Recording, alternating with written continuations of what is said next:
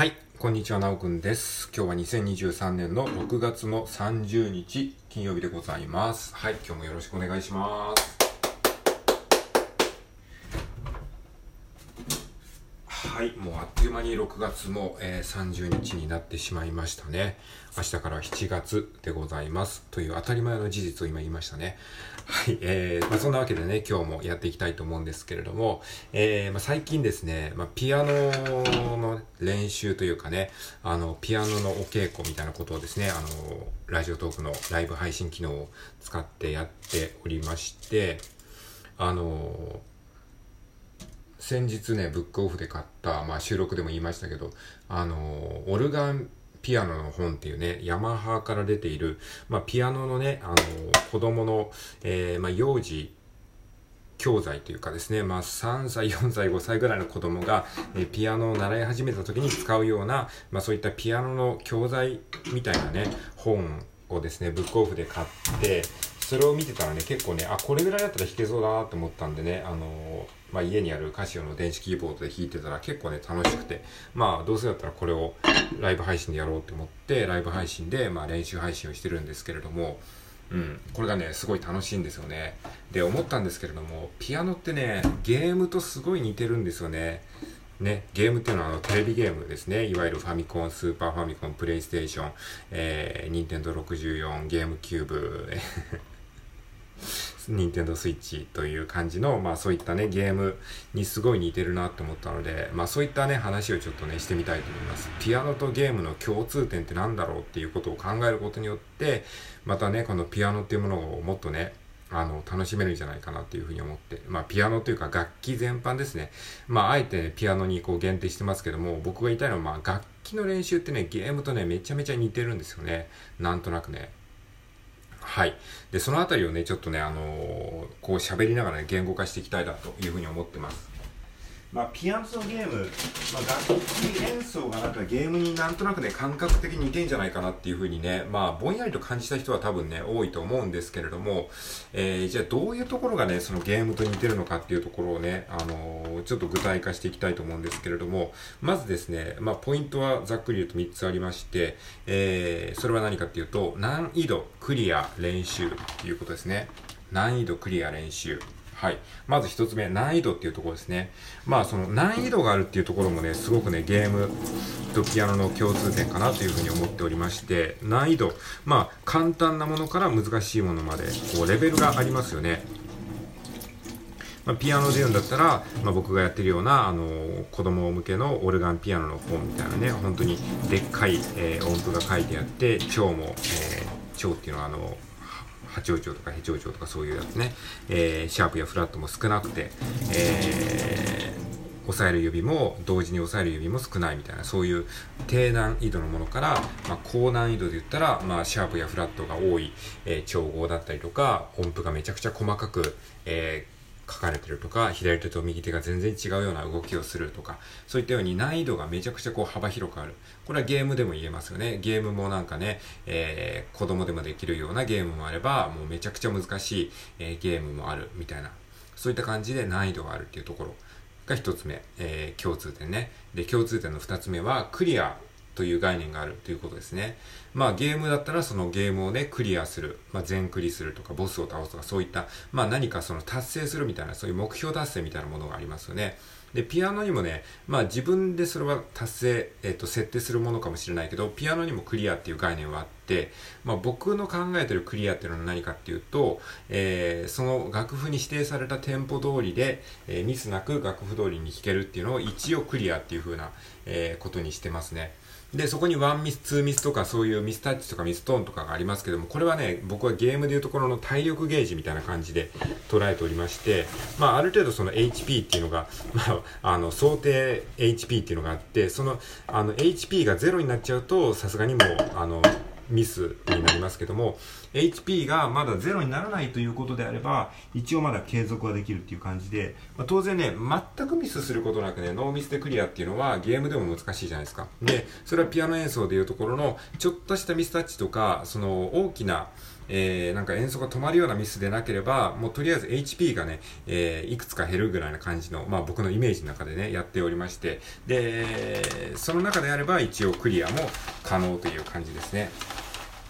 はい。で、店舗から大きく外れてしまうとか、もう店舗をロストしてしまう、えっと、その、自分がどこにいるのか分かんなくなっちゃうっていうことであれば、これはもうね、アクションゲームでいうところの穴に落ちるとか、そんな感じのミスですね。まあ、それはもうワンミスでございます。はい。で、3回ミスをするとゲームオーバーみたいな、そういう感じで、まあ、ピアノにもある程度そういうクリアっていう、そういうゲーム的要素をね、あの、自分の中で設定すると結構ね、面白く練習する、できるんじゃないかなというふうに思いますね。はい。まあ、それ余談なんですけれども、まあ、そういうクリアっていう概念もゲームにもあるし、まあ、ピアノとか楽器の練習にも、まあ、あの、自分の頭の中で想定することができるというところですね。はい。で、ピアノとゲームの共通点3つ目はですね、この練習ができるっていうところですね。まあ、ゲームもね、練習しますよね。あの、うまくいかなかったら何回も何回も同じコースを繰り返して、だんだんそのコツをつかんで、えー、うまくなっていってクリアする。っていう、まあそういう段階があるように、それはピアノとか楽器練習にも言いますよね。楽器練習もその難しいフレーズとかがあったら何度も何度も練習して、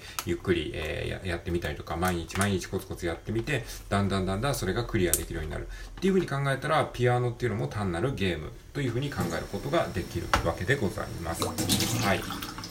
じゃあピアノとゲームって同じようなもんなのにどうしてこう社会的な扱いがねこんなに違うのかっていう話をしたいと思います。えー、そうですね。まあ、結論から言うと、うんとね、まずね、ピアノはですね、えー、お金になる、そして歴史がある、えー、ということ。そして、えー、まあ、すごいと思われているからということですね。で、ゲームはですね、えー、まあ、ちょっと社会的に下に見られているということと、まあ、ゲームだけやっても基本的にはお金にならないということ、あと歴史が浅いということですね。はい。まあ、この辺がですね、まあ、ピアノとゲームの社会的な地位の、まあ、その、えー、違いということになってるのかなというふうに思いました。はい。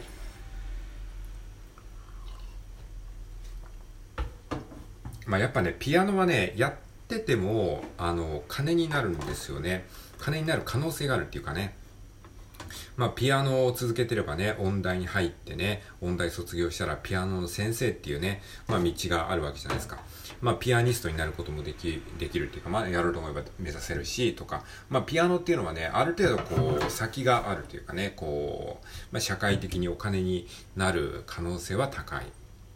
からまあやってても意味があると思われがちなんですけども、まあゲームはですね、まあ e スポーツとかは一応ね、今ありますけども、でも現実的ではないですよね。まあゲームやっててもほとんどの人がお金にならない。で、時間を浪費してしまうということで、やっぱりこう、結構ね、下に見られがち。で、あとゲームそのものの歴史が浅いっていうのもありますよね。まあピアノはそれこそね、クラシックの時代から含めるともう何百年もの歴史がありますけど、まあゲームは言うてもね、まだ2、30年ぐらいの、えー、歴史しかないので、まあ、まだまだ社会的な地位は低いということがあるかと思います。